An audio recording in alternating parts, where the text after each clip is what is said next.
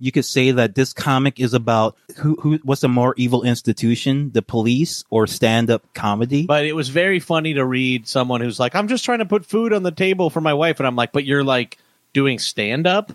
You know what I mean? I'm like, you're not ever going to make money doing like stand up, dude. It's very comic booky. It's Yeah. 1960s comics. Like, this is not the real world. It's a silly cartoon world. And, you know, the, the Joker's a, a part of that. I love the idea of Joker being a failed stand-up comedian, I and do I also I do like. I genuinely love too because I think it speaks to how stupid he was too. Like for getting mixed up in in the whole like the Red Hood gang and all that stuff. Like I think I think pre um, chemical fall Joker was a fucking idiot and in a way kind of deserved everything that that befell upon him. Um, like most uh, the fate of most comedians, I'd say. To hear the full episode, subscribe at patreon.com slash struggle session.